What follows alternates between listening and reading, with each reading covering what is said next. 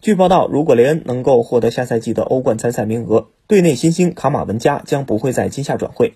卡马文加的名字此前与包括皇马在内的多家欧洲豪门联系在一起，但事情似乎有了新的变数。法甲官方发布声明，表示本赛季联赛将会提前结束，欧战和降级名额事宜仍在商谈当中。雷恩目前积五十分，排在积分榜第三名的位置，比第四名里尔高出一分。